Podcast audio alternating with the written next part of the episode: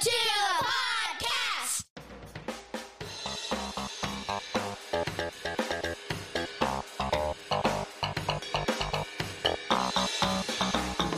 Come be part of the conversations that happen around my kitchen table. He's John Branyan, and he's been a stand up comic for more than 30 years. She's Amanda McKinney, and she's been my daughter for her whole life. Our family believes laughter is a gift from God. We often discover it while discussing culture, faith, and family. So go ahead and pull up a chair, neighbor. Can I call you Carl? There's plenty of room here for you. Welcome, welcome everybody, and I do mean everybody, to the after party. If you are watching this uh, for the first time, if you've never been to an after party before, and you're going, "How is it that I'm able to see this?" Um, it's because I goofed up this week, and I made the after party uh, available publicly. It's normally just a private thing. It's normally just for exclusive clickers who we like more than other people. Um, I think that's a good idea, though. I think that's you know, on Do if you ever do, yeah, and if we ever have like guests uh, or whatever, like if Tim Hawkins ever comes on, do a little Q and A type of thing, just or other people, you know, kind of make a little more informal and Mm. Well, yeah, I could say I could have said that. I could have said, yeah, this was an idea that I had to throw it open and give people a chance to, you know, ask questions and get some behind the scenes conversations. But the Right. truth is, I just forgot to set it that's right. to unlisted, and The so it's going out. Cold, hard truth. Mm. Uh, Jawan DeVivo's not with us. He normally is. And so what I actually did want to do was uh, have a Q&A session, specifically with Brian here uh, and me. Uh, I wanted to give the clickers a chance specifically to ask us any sort of comedy related questions that they had. You're going to give the clickers a chance, or did you want, uh, were you looking for me to interview you? Well, if you have some questions that you want me to answer, I'd be happy to entertain those questions as well. Uh huh. That that's more of Um, a, uh, a show, though. That's more of a Right. news one. Right. Yes. Well, I have those prepared for a skews segment. Oh, do you? hmm Yeah. Yeah, we're not going Yeah. to do those. I'm going to go ahead and I'm going to go ahead and reiterate. I still think you should watch Krull.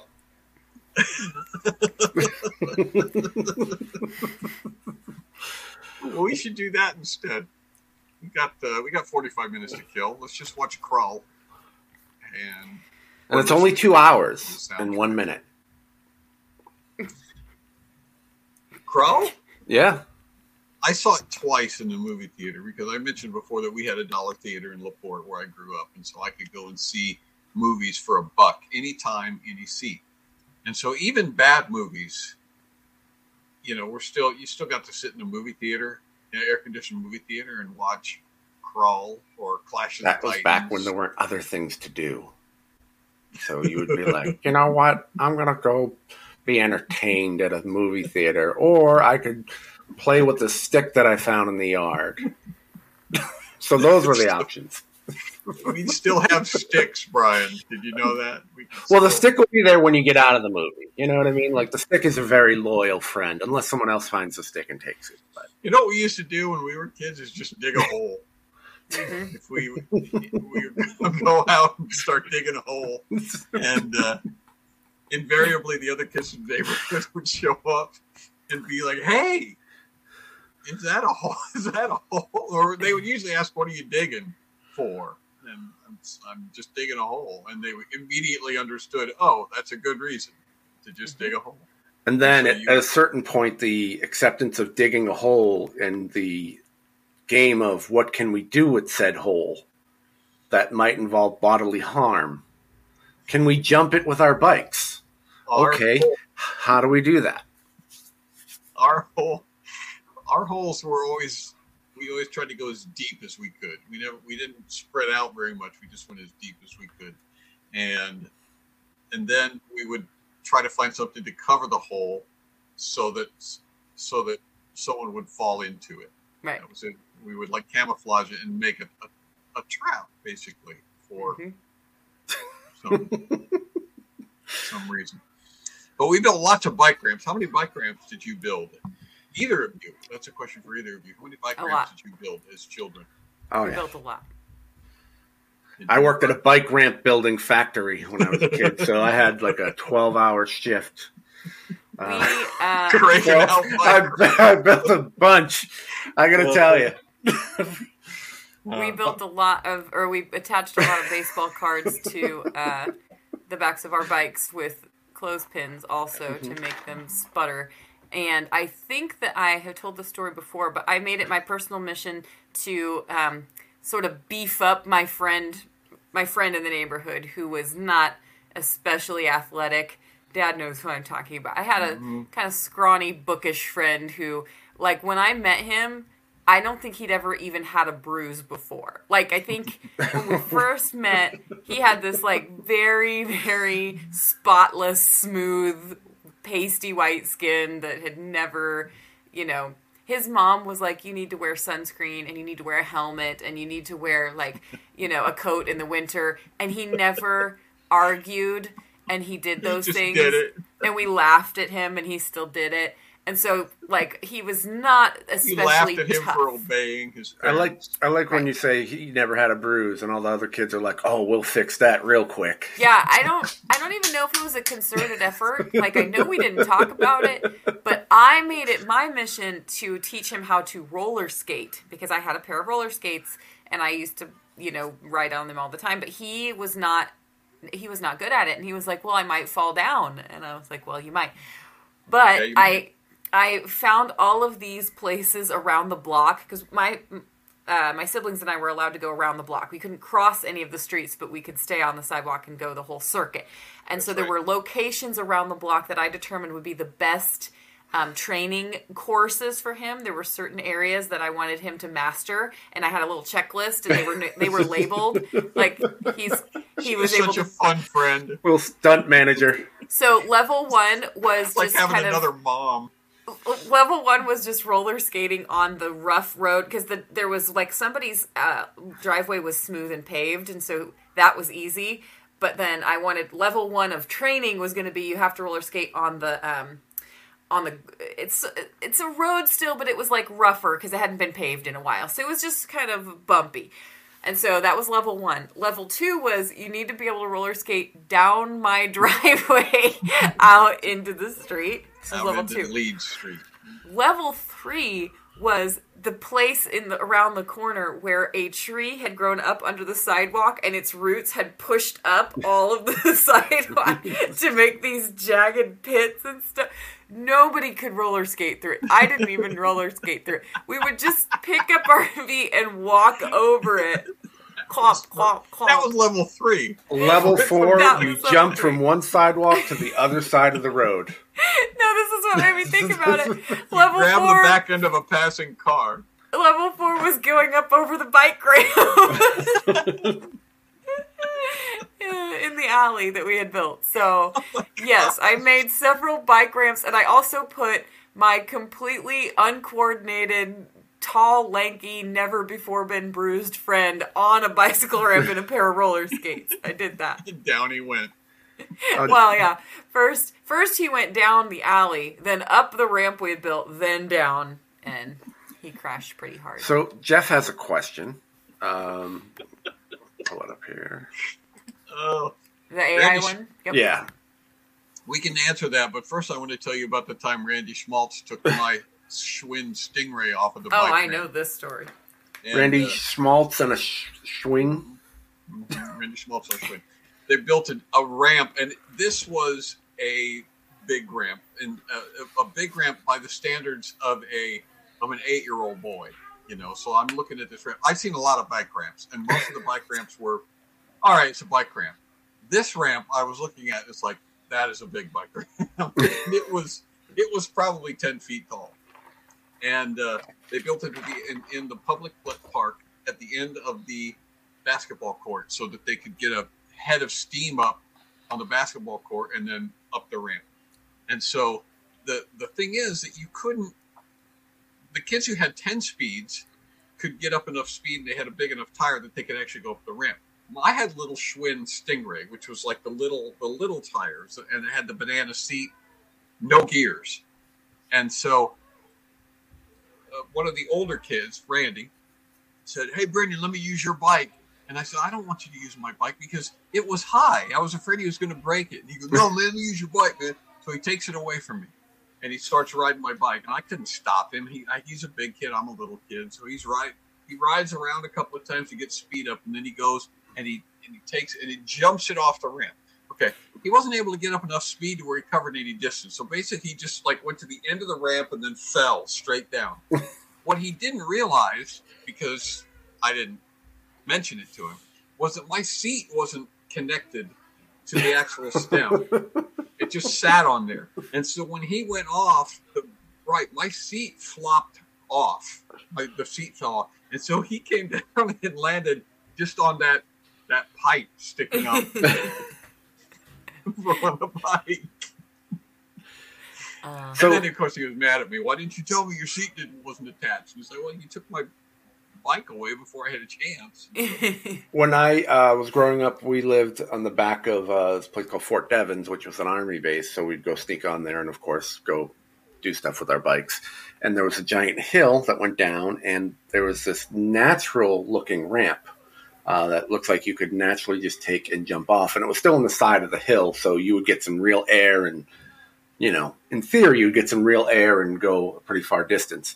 Uh, it wasn't really a ramp; it was more of a ditch. Um, and so my brother uh, decided to go down. I'll do it, and went. And his wheel just stopped right into the ditch, and he went right over. And we never saw him again. just, uh, but yeah, he's just like, I got this, I got this, and it just the bike just wedged Yeah. right into it, and he went right over. oh my gosh, that's like the time that we were watching the. Brave Little Toaster, where they they uh, all the appliances ride down the stairs in a mattress, and we're like, that looks like That- fun. So we we put our mattress at the top of the stairs and get it all situated, and we start Put to Tim on it. Tim and I both. And we start to slide down, but as soon as we let go of the sides, it just goes boom and holds on in the stairwell. So we slid down the mattress part. We got to the end of the mattress and went kong kong kong kong down the stairs. Oh, Slid off the mattress. Yep, it worked. Like sliding on the mattress part worked great, but then we came to the end of it. So mattress wasn't long enough. uh, all right. So Jeff asked a question: Do you see an impact on comedy from AI, artificial intelligence? Is the writer strike something that may affect others that create content? Um, so that's actually two questions. Uh, the writer strike is, I think, over, Over. or ending, or Mhm. yeah, it's like so they've reached some kind of a deal. I didn't pay very much attention to the writer strike at all. I don't know what they were striking about. I don't know what the something something about uh, streaming video and the way that the way that movies and television are monetized now Yep. is, is cutting the actors and the writer it's cutting a lot of people out of the profits for what's being produced and so that's what they were And one of the things that was in there was, uh, at least for extras, uh, or um, yeah, for background talent, they were trying to do um, take your likeness and then use AI, and then they could use it in perpetuity, and you would never get any money for it. So it was just Right. like, oh, now we don't need to hire background act, uh, you know, actors. We have all these people, and we can make them say and do anything. So Right. And to that, I would say that that is coming no matter no matter what. I mean, it, it's it's a little bit naive to say, well, this technology that is being developed and has been developed for the last ten years or whatever. Now we can, we can create dinosaurs that look like real dinosaurs on the screen. Technology for human beings is not quite there yet, but man, it's getting close, and eventually it's going to happen. Yeah. And why wouldn't you, if you're a movie producer, why wouldn't you basically create animated films? They're cheaper to produce. Um, all you have to do is the voiceover work, and you can even simulate that too. So Yep. AI AI is eventually going to have a It- major impact on the It's here. I mean, it's here, and if you're thinking, you know, oh, I'll just put my head in the sand and it'll go away, it's it's not going to go away. That's why I've just embraced it and just said, okay, you know, let me learn about it as much as I can because it's it's here and they're they're going to it's going to happen. They will do full on. They will make up new actors out of AI and just have them do the whole movie. So, uh, you know, the actors are trying to do everything they can right now. It's obviously not quite caught up to where it can give you the best um, acting and different levels of emotion and all of that, but. So, how do we feel about that? How do we, what do we think about that, and how do we feel about that? mean, I I don't think it affects like comedically. It doesn't really affect anything. It just makes a lot of people um, a lot more able to farm material uh, from AI. And so I know people who will use AI to write ideas or jokes or whatever. But you're still you still need your input, at least from a, a comedy standpoint. You still need your thought process and um, emotion behind it and your point of view behind it. Do you know who has used AI to write some comedy in the past? Me. We did Have it on you? the show. Yeah, Yeah. I, I've done it um, to again kind of brainstorm ideas, and I just because it just leads me because I think that's the hardest part sometimes is generating a bunch of different ideas, and then I can see something and I go, oh, okay, this is. And I've kind of basically rewritten it, but it, it's given me kind of a, a skeleton and, and uh, sometimes direction of what I could do, and then I go, okay, well, let me you know really go in and work this. So it kind of gives you just kind of a, a- almost a, template of you know here are some some general ideas. Instead of spending you know the hour two hours of brainstorming and going where can this go? That's still there but it's just a, a much faster process Well, you still need people to judge what's being produced by the AI. Just like when we have pictures that are being generated, Mm-hmm. it still takes us going, okay, that looks real versus, okay, that doesn't. Right. And so there may be some really interesting images that are generated, but it still takes human judgment to say when it's good or bad because um, rightness and wrongness or beauty and ugliness or you know goodness and badness those are all judgment calls that only humans can ultimately make so it takes discernment still that will never be replaced the uh, it will miss the realness of human actors. Yeah, it, that's. But you need to go. You need to fast forward like ten years, certainly twenty years. Yeah. twenty years from now, things are going to be radically different on the technology side than they are because there there are a lot of big big corporations with a lot of money and a lot of talent that are working full time on AI, and it's everywhere now. Everywhere. There's AI in your mail reader. There's AI in your database. There's AI in web browser everywhere. yeah There's a button you can push to generate AI or to have assistance with AI, assistance to schedule your calendar, assistance, you know, to write uh, formula. Remember, we, we talked about Clippy showing up in the corner. Remember? Yep. yeah, we still need to do that. We still Yes, we still need to do Clippy. corner. Yeah, we should do that for next week. Um, but Clippy would pop up and he would go, "Hey, it looks like you're trying to write a letter. Would you like some help with that?" Well, now Clippy is like aware of what you're trying to do, and and and he can actually write that letter for you. He can Right. actually he can actually do the whole thing, and then yeah, if you haven't used AI to write some copy, it's it's really it's really good. I mean, for for where it's at now, and it's just going to get better. It's not going to get worse. And so there are a lot of people who I've had conversations with, some creative people who are like, "Well, it's just a shame. We shouldn't let the AI take over." And it's like that ship has sailed. It, it's Yeah. no, it's no use of trying to dig your heels in and say, "No, we're not going to use this technology." It's too good. There are Right. too many people who are not gifted writers. They're not creative people. And they can start to produce, let's face it, they can start to produce comedy. Now, is it going to be good? It's still going to depend on your level of expertise. It's going to depend on your sense of humor. You're going to have to look at it and decide and know what's funny and, and how it needs to be tweaked. But even that, if you spend any time with the AI, it can it remembers the conversations that you have. So you can literally teach it to talk Mhm. like you do. And I haven't done it extensively, but I've done it some. I've, I've prompted it and given it some of the things that I've written and said, you say to it, Right. here's some samples of my writing. I want you to take all of these samples and I want you to use these as your template to answer the following questions. And it will do that. And so it starts to respond the way I talk. Yeah, you just put in your style, and, and it'll it'll learn your style and how you write and how you speak, and it's it's like you said. There's no going back. It's oh, we're gonna go back to, to horse and, and buggy. Like no, we're not. No, we're, that's that's why I say it's just here, and Right. embrace it. But it's interesting. There's also this other side of it now where. Um, some of the machines like Google or, or whatever are really good at picking up AI, um, depending on what you're using it for. So now there's this whole like game of doing AI and then making it so it doesn't read like AI. Mhm. So you can see it, you know, on certain posts, and then it'll be like da da da da. It's all like, and in conclusion, like okay, if you say in Mhm. conclusion, okay, that's AI. Like Yep. no.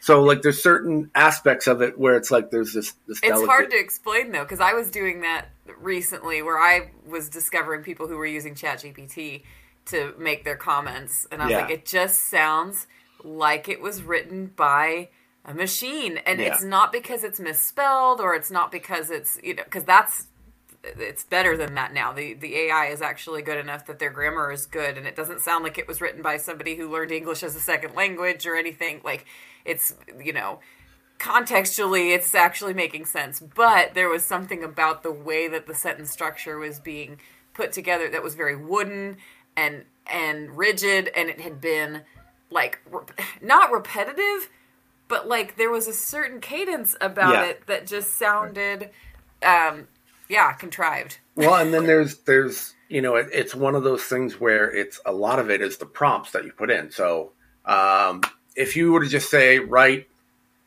write ten jokes about this, it'll spit out mostly puns or whatever. Right. But if you say uh, I want you to act like a seasoned comedy writer. Uh, include you know sarcasm, blah blah, you know whatever, uh, or dry sense of humor or whatever, and write ten jokes about this. You will get a very different response. right And then, as John was saying, you can like f- keep feeding it and feeding it so it remembers right uh, everything. Like they now have uh, live streams of 24 hour uh, episodes of Se- uh, Seinfeld, which are brand new, all written by AI. They're written And by so- AI. All the characters, and you can And write got- programs. They have a George Carlin one out. Did you see the George Carlin? I haven't There's a- seen that one. I saw the Seinfeld one, and they got in trouble. Do you remember what they got in trouble for? Mm-mm. Because it's AI. It's not actual intelligence. It's artificial intelligence, and so it doesn't know where the boundaries are. Mm. Um, and so it was, it was racist. Basically, they got Mm. they they had to pull it down because they were getting complaints from the people who were watching it about the the racist racism and anti-Semitic and misogynist. We, we've got a super sensitive culture now, and the machine doesn't have any feelings. It doesn't have any sort of. It has no sense about what's appropriate and what's inappropriate. And so, yeah, when you've got a machine that's just churning out quote unquote comedy, and the comedy was not. Um, it, it's not good Right. basically raw. The, the the raw comedy that comes from AI is not good. It is it needs to be humanized. It, it needs to be it needs to come from a person. And like you're saying, it can generate ideas, and that's primarily what I've used it for. I will give it a prompt that generally the prompt is kind of funny itself. It'd be Right. like a satirical headline for a joke. And so it's already it's already funny. And then I'll say to the AI, give me give me 10 sentences about this and then it will it'll just it'll go it'll expand on it most of the time its punchlines are very contrived and you can see them coming a mile away Yep. or they have something to do with the topic but but they're not funny because it's basically just a statement of the truth Right. know, it's like a they, they've tried they've changed a word or two here or there but it's not it's not funny. And it's because, like what Peaches says, funny comes from people. It doesn't come from machines. And so, Well, but as you were saying, like, uh, because I was watching a lot of the stuff that they were doing on, on Twitch because it was really interesting, and the audience on Twitch is a much younger demographic, you know, and so they were just putting in all of the, you know, I'll say this, say this joke, make it a sex joke, make it a, you know, race joke, make it a whatever, and so it would learn that and it would feed that, and so they taught it that was what was funny, and so then it would write out all these other things like the George Carlin thing. In the beginning, it starts off as like, okay, you know, and then it just slowly devolves into this like, what am I watching or mm-hmm. listening to? Because it's that's what it learns. And so, where you say there's no parameters, I think it could probably be done. It has to be done in a very thorough way, especially in the beginning, to be like, okay, here are the parameters. No, no jokes about race, no jokes about you know whatever. No, and I think over time it can be developed um, with it. It's it's one of those things where you can't just put in a quick prompt and have it do everything and you're done. It, it takes time of like really teaching it and adjusting and go, okay, uh, I like this, but now do it in this style and now change this to this instead of these, give me this. And, you know, there's a lot of like back and forth with it. And if you put that out there and you put that time into it, you could really create something. Right.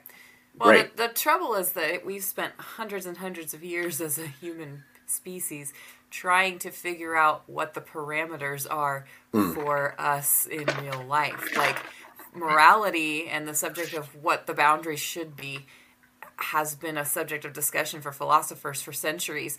And people haven't necessarily gotten more clear on the subject in the last hundred Right. years, you know? They're especially in the U.S. Right. Right. They're actually trying to deconstruct. They're basically they love their individualism so much and they hate being told what to do so much that they're actually tearing down ancient boundary lines and saying, you know, who says I can do whatever I want to? Like the only the only rules are that you can't make rules for me. That's it. And so it's interesting because like in the Bible, we have this uh, basic premise that humans are, um, when they're untethered or when they're unleashed and disconnected from God, the source of life, then they devolve. They do not get better. They do not get more moral. But the story that we were told in, during the Enlightenment and from you know Darwinian evolutionists is, oh no, if you just kind of let, let us alone, like give us the space and the freedom and the tools to just be as creative as we can be, we'll actually really improve. You know, the human race can really get better. Will advance. And it's interesting to hear that, you know, kind of the opposite of that being played out again when it comes to AI. Because really, as you're saying, it's just a mirror image of what it sees from the humans who created it and also what the humans are putting into it. And lo and behold, if you do not give it laws, moral laws, and you do not um, take authority over it like God does with his creation, then it does not get better. It just devolves and becomes gross and ugly and racist and Garbage. hateful and yeah, and just trash. Yeah. Well, the thing that that a lot of people don't understand about AI is, is it's not actually thinking the way the way people think. It's a it's a machine, and so it's literally just flipping switches. Yeah, And but it how do them really people fast. think? and it it well, it's not how. Yeah, I guess some people do think that way. No, I'm saying But- like we still don't know. Like that's the fact that we still haven't answered that question completely. That we don't even understand our own brains and how we are able to process. How do we know where the line is? How do we Right. just feel and empathize and you know care about what other people feel? Yeah. How do Right. we do we it? make we decisions. don't know. How do we make decisions about which word we're going to use Right. when we are communicating to each other? How do, where does that come from? Mhm. They they programmed a uh, artificial learning machine that because all of these these are all machines that are that learn uh, to play uh, Mario, play Mario World. You know the original one where he's bouncing up and getting on the app, and uh, they, they taught it to go through one level, and it was. Fast. I watched a documentary on it, And it was fascinating from the standpoint of what they called learning, because literally what it did was it started to move and then it would die.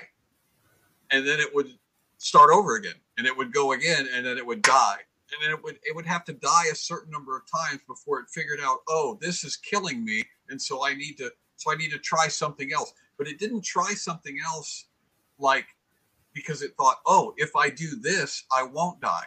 It just started doing random things. It would jump, or it would shoot a fireball, or it would back up, or it would do.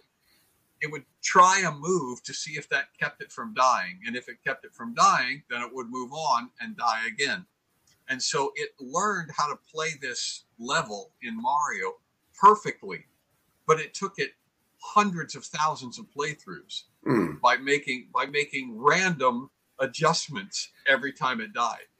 And that was what they called learning. And as I'm watching this, it's like, yeah, people don't need to do that. I mean, people have the ability to to predict what's going to happen. We have the ability to take one instance sometimes. This is what I did wrong. Now I need to do this so that won't happen again. And the machine does not have the ability to do that.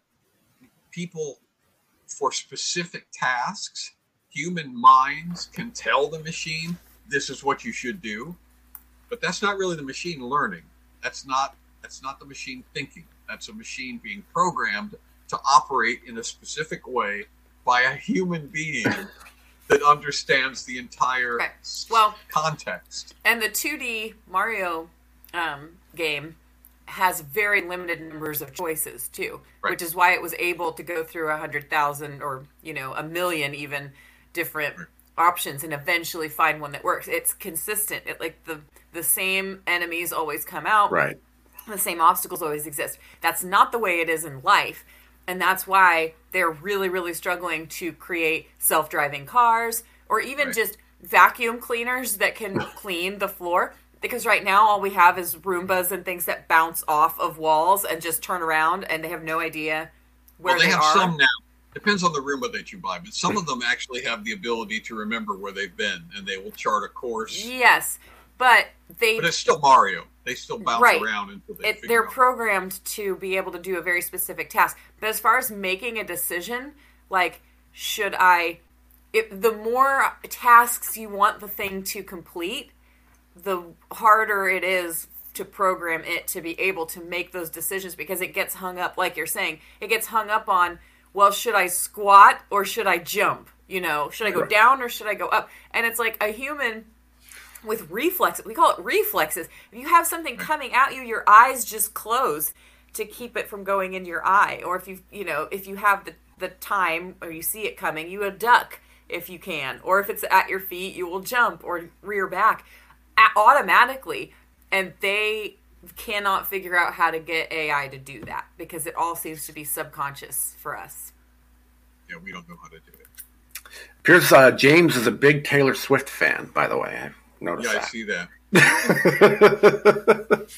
but yeah, if you have other questions, or we can keep talking about AI. But um, Um, well, if you have if you have a uh, fear or an anxiety of AI, and I know some people do, um, it's it is not going to replace people as far as the ability to draw values, um, to even really uh, communicate, make decisions. It's still going to require people to make decisions.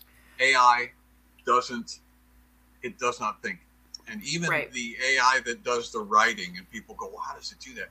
It's pattern recognition. It, it literally has millions and millions of prompts that it's been programmed with, and it can go through those much faster than we can. So when you say Right. write the style of Mark Twain, it's able to actually take Mark Twain's entire repertoire and mm-hmm. find all of the instances of that particular mm-hmm. keyword that it's looking for and go, well, here's that word, here's that word, here's that word, and here's how it was used.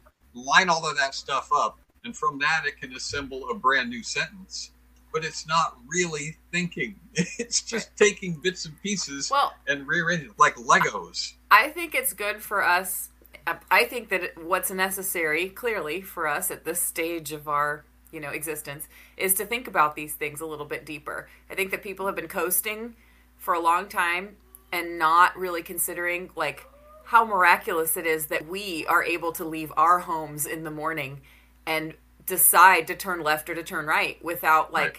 tripping every two inches over a rock, you know, or something. Right. Like we're able to make these decisions without even thinking about it. And now with the invention and use of AI, we are forced to think about it a little bit more. It's like, well, what is the difference between me and a robot?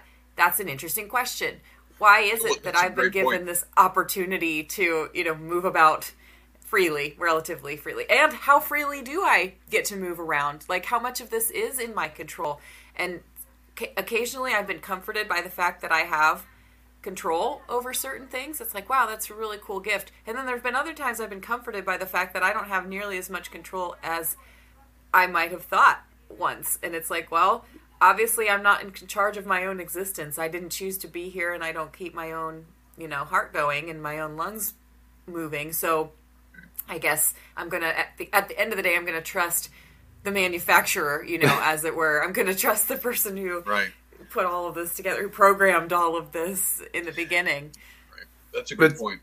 But it's it's interesting though from AI because I I think the original belief was that like creative would be the lasting affected by um, AI. It would be all like the the labor, the manual labor type of stuff would be, and it's the other way around. The Mm-hmm. Right. the, the creative is just, you know, it's wiped Right. wiped so much stuff out. Anybody Well, can. I can would basically say, do it. I would say it's we are discovering or maybe rediscovering that creativity is involved in every level in ways we didn't think. Like you used to think that it would be a brainless, hands only kind of job, a blue collar job, you know, for example, a factory work or whatever would be the kind of job you could do even if you weren't very creative or weren't very smart. And I think what AI is demonstrating is that that's not true. It actually takes creativity hmm. on every level just to walk outside and choose to, you know, open your door before you crash into it. Like that kind of thing Yeah. takes a certain creativity Yeah. that like the robot doesn't know how to do automatically. Right. So Well, James asked a question Can it write a plot like Mark Twain? And the answer is yes, it can. Um, it doesn't have any idea, but it doesn't know that it's written a plot. I mean, it, it, it knows it knows what plot means, and so you can yes, you can give it a prompt. Say, give me a give me a story. You can set up a scenario and set in this particular time. It involves a person. It involves two people and a horse and a grocery store um, and write it in the style of Mark Twain and make it. You can tell how long you want it to be. I mean, it should be three pages. It should be, you know, a couple of. Cha- you can give it a couple of chapters, and it will write a plot. Now, it still requires a person to read that thing and go, "Is this story any good?" right. And it might be. judge it. It might be good. But if it was generated by AI and a person reads it and goes, hey, this is a good plot, it's still the person who is the one who is validating that. It's Right. not And It's to Brian's point, it's not the AI that gets the credit for that. It's the people who have contributed to putting that information into the AI's, AI's database to start with, which again goes back to so many different biblical themes about how we are just tools in the you know hands of the potter, and we are um, we can't take credit for our own righteousness and everything that is good about us comes from God first. It's like, yes, we're seeing this now in the toys that we're choosing to play with. Now our toys are becoming similar to what we have been all of this time, which is products of the intelligence that have been put into us. And like, if it's good, it's not because we are good. Do you, uh, John? Do you remember when uh, we we heck, I had it heckle like my Yeah. material, yeah. Yeah. and then I had it write the the intro, like those, because that's really interesting. Because it's like be an audience member, and here's my material, and it was like I don't like this, and and it mm-hmm. just found things that it was like you Yeah. just Yeah, because you right. don't like it, you know, it was very And it was interesting. hilarious. negative intros. That was my Yeah. favorite one. Right. Where you write a negative intro for Brian Apprille Yeah. comedy. Very We had to descriptive. monkey with it a little bit because it's Mhm. evidently been programmed to not be unkind and cruel. Right. And so Well, because some they're trying to give it had to to parameters. trick it. Yeah. Right. it's trying to we're trying to teach it to be moral, and it turns out it's just giving getting in the way of being truly funny and entertaining in one right well, which is situation. which is exactly the point that we're making because Right. it, it's somewhere it's been programmed to not be quote unkind or to not be mean or abusive to people and so it's like okay so if somebody comes along and says write me a negative write a negative comment or a negative intro for my comedy for me AI's like no I can't do that that would be unkind because it doesn't understand that it's funny and we're Right. asking for it because it would be funny right. so so but once you were able to circumvent that, which Yep. you always can if you work hard enough, um, it it was genuinely funny, and we all agreed that hey, that's that was a worthwhile pursuit. We laughed, you know. And then there's been other stuff where it's like, okay, this is not working. You know, this is not funny. Have you Uh, heard sermons written by AI? Yes, I have. Yes. Actually, so here's a story. We had an atheist who showed up on the blog or on the um, Facebook page at one point. It was one of the ones that I was like, I am nearly positive this guy is using ChatGPT for several reasons. He was rapid responding with these huge walls of text, and I was like, it is going way too fast for him to In have been writing this. And it had Yeah. in conclusion in it and other things that was like, okay, this sounds like something trying to sound intellectual. The And opening paragraph is a giveaway too, because it will say whatever the subject is. Basically, the subject, blah blah blah. It is exactly what the subject Right. is. Whatever whatever the search was or whatever the prompt was to the AI is usually in the very very first sentence, you know. But um, and in this case, I think what he was searching for was give me a positive sermon about why Jesus would support gay marriage, something along those lines. And it was like, well, Jesus would support gay marriage because he doesn't care about um, hurting people. He only cares about loving people, you know. Blah blah blah blah blah.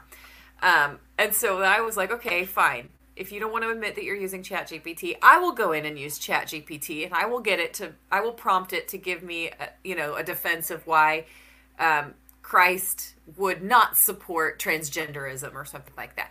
Um, and it was the same problem that Brian was having, where it didn't want to be negative, and it was like, you know, Jesus would support everybody, was basically what it said. And I'm like, no, I will not take this for an answer. I know there's got to be a way to phrase this so that it will give me what I want. So I finally got it to generate text using the prompt um, write why Jesus would not support someone harming themselves or something like that. Like, why would Jesus not support harming themselves? Or um, he would, why would he love people too much to let them harm themselves? Something like that. And I ended up with like six or eight paragraphs of, Right. you know, while Jesus does support everyone, he can't make you he cannot make you or allow you to make choices that would harm you because he loves you too much to, you know, to let you harm yourself or something. And so not only have I heard sermons written by AI, I've actually asked for sermons that were generated by AI and then used them on Facebook. Well, the point that you raised, I think, is is a good one, and it bears repeating. That it's. I would encourage you if you haven't spent any time messing around with AI, you should go and do it. Chat GPT, the 3.5 is free. Yeah. It doesn't it doesn't cost anything. So That's just go and, and sign up for Chat GPT, and uh, and you can get in and play around with it. Um, and the the value I think in playing around with it is if you get good at it, it it's all about the prompts, like Brian said. If you if you know how to talk to it, um, you can get better results than if you don't know how to talk to it. And here's the thing: you can even have it give you a prompt. Yeah. You can be like, write me a, a good prompt for, you know, uh, Chat GPT that would allow this, this, this, and this. right. And it will come back and give you the prompt that you want for that. And then you can pop that in. it is See, Jeff's already thinking on the right line too. He's saying you would prompt, you would ask it to use Jesus's attitude towards the Pharisees. And if you know that online there's a lot of material about how Jesus was rough or harsh or showed tough love toward the Pharisees, I think I did use the phrase tough love in my prompt. And yes, we know that people are very willing to apply a rougher attitude toward the Pharisees. So if you put that in to a chat GPT prompt or any other AI um, system, you're going to get the kinds of responses that you're looking for. So it's all about knowing what to ask it. knowing what to ask and Yeah. and how you do the prompts and and the value in playing around with it is first of all, um, if you have some anxiety and some fear of it, I think it will help you. I think it will help you feel better about it because you quickly realize, oh, this really is just a machine that I'm talking to, and and it's very, uh, it gets confused, and and it th- questions that I could ask another human being that are simple questions, and that other person would know immediately what I'm talking about. Right. It it confuses the machine, and it doesn't tell you what a norm what a person would tell you. Right. And secondarily, it does when you start playing with it, it does give you an appreciation for just how amazing we are. Even even Yeah. the simplest among us. Um, we're just incredible. The the the things that are going on, the things that we can deduce, the things that we can figure out, the things that happen so quickly and we just take them for granted. Mhm. Trying to teach a machine these things requires hours of patient hard work and dedication and restructuring Right. and and checking for bugs. Debugging a program is a great way to have an appreciation for the human mind um, because And I know, I know James said that he was leaving and he told everyone good night. But I, he did ask, can AI tell the difference between what's true and what's false if it's told over and over and over that something that's false is actually true? And well, I don't think so. But also, this goes back to the questions I was asking before, which is, do humans even do that? Are humans even capable of continuing to maintain what is true? No. versus what's false if they've been told over and over and over again lies. And I would say that they're not. I would say that people's brains are also capable of being broken. Once again, going back to biblical references about um, being uh, uh, given over to the depravity of your mind. And, you know, I've seen examples on TikTok. I was telling dad this morning, just just this week, I saw examples of, you know, TikTok people who were trying to get the attention of a famous rapper by like coming up with new lyrics for their songs and basically a look at me look at me you know kind of attention seeking behavior. Where people were actually stating i would sell my soul to the devil for a chance to see you in concert or to do a mm-hmm. collaboration with you. They're saying stuff like this. Why? Well because they've been told over and over again that there is no devil in the sense that you know there's no horned demon that's listening to you speak right now. So it's fine it doesn't make a difference you know. The the lies that they've been told are that um, you can say stuff with your mouth many times and it doesn't have any real impact on your on your mind and on your soul.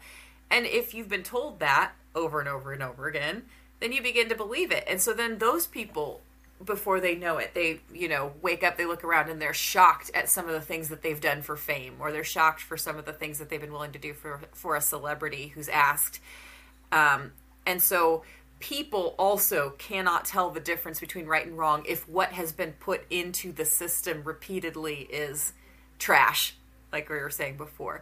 So this is a good opportunity to think about that. It's a good opportunity to ask ourselves, you know, what are the differences between machines and our brains, and have we been um, treating our our software, you know, inside of ourselves with respect and care, or have we been filling us, you know, filling ourselves with lies and things that ultimately crash the whole thing.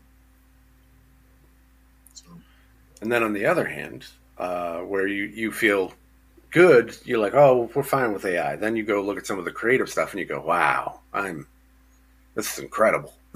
this stuff is amazing that it can do. Just, you know, there, there's certain things, oh, you want a picture of this? Here you go. Wow, Yeah. that's, that's incredible. it kind of is. Yeah. I don't I don't understand how the picture thing works. I mean that that is It's I don't incredible. know how it works. But people have been doing that with their minds for since the beginning. You know, It- you you put a, a picture in your mind every time that I say certain phrases, and Right. it's like that's crazy. It's crazy that we can control each other that way. Like it's crazy that we have the ability to imagine stuff. it gives people an outlet similar to, to social media where like now everyone has an opinion and everyone thinks that we need to hear your opinion which we don't um, Right. comedian brian simpson used to be like you know in the 90s sometimes you got a really terrible sandwich and you just shut up Yeah. you know What? you know and now it's like i'm going to put this person out of business because i didn't get extra pickles for visiting the Comedian's House. If you want to spend more time with our family, you can follow John Branyan on YouTube and Facebook. Also, email nextdoor at johnbranyan.com with your comments and questions. We'll see you next time.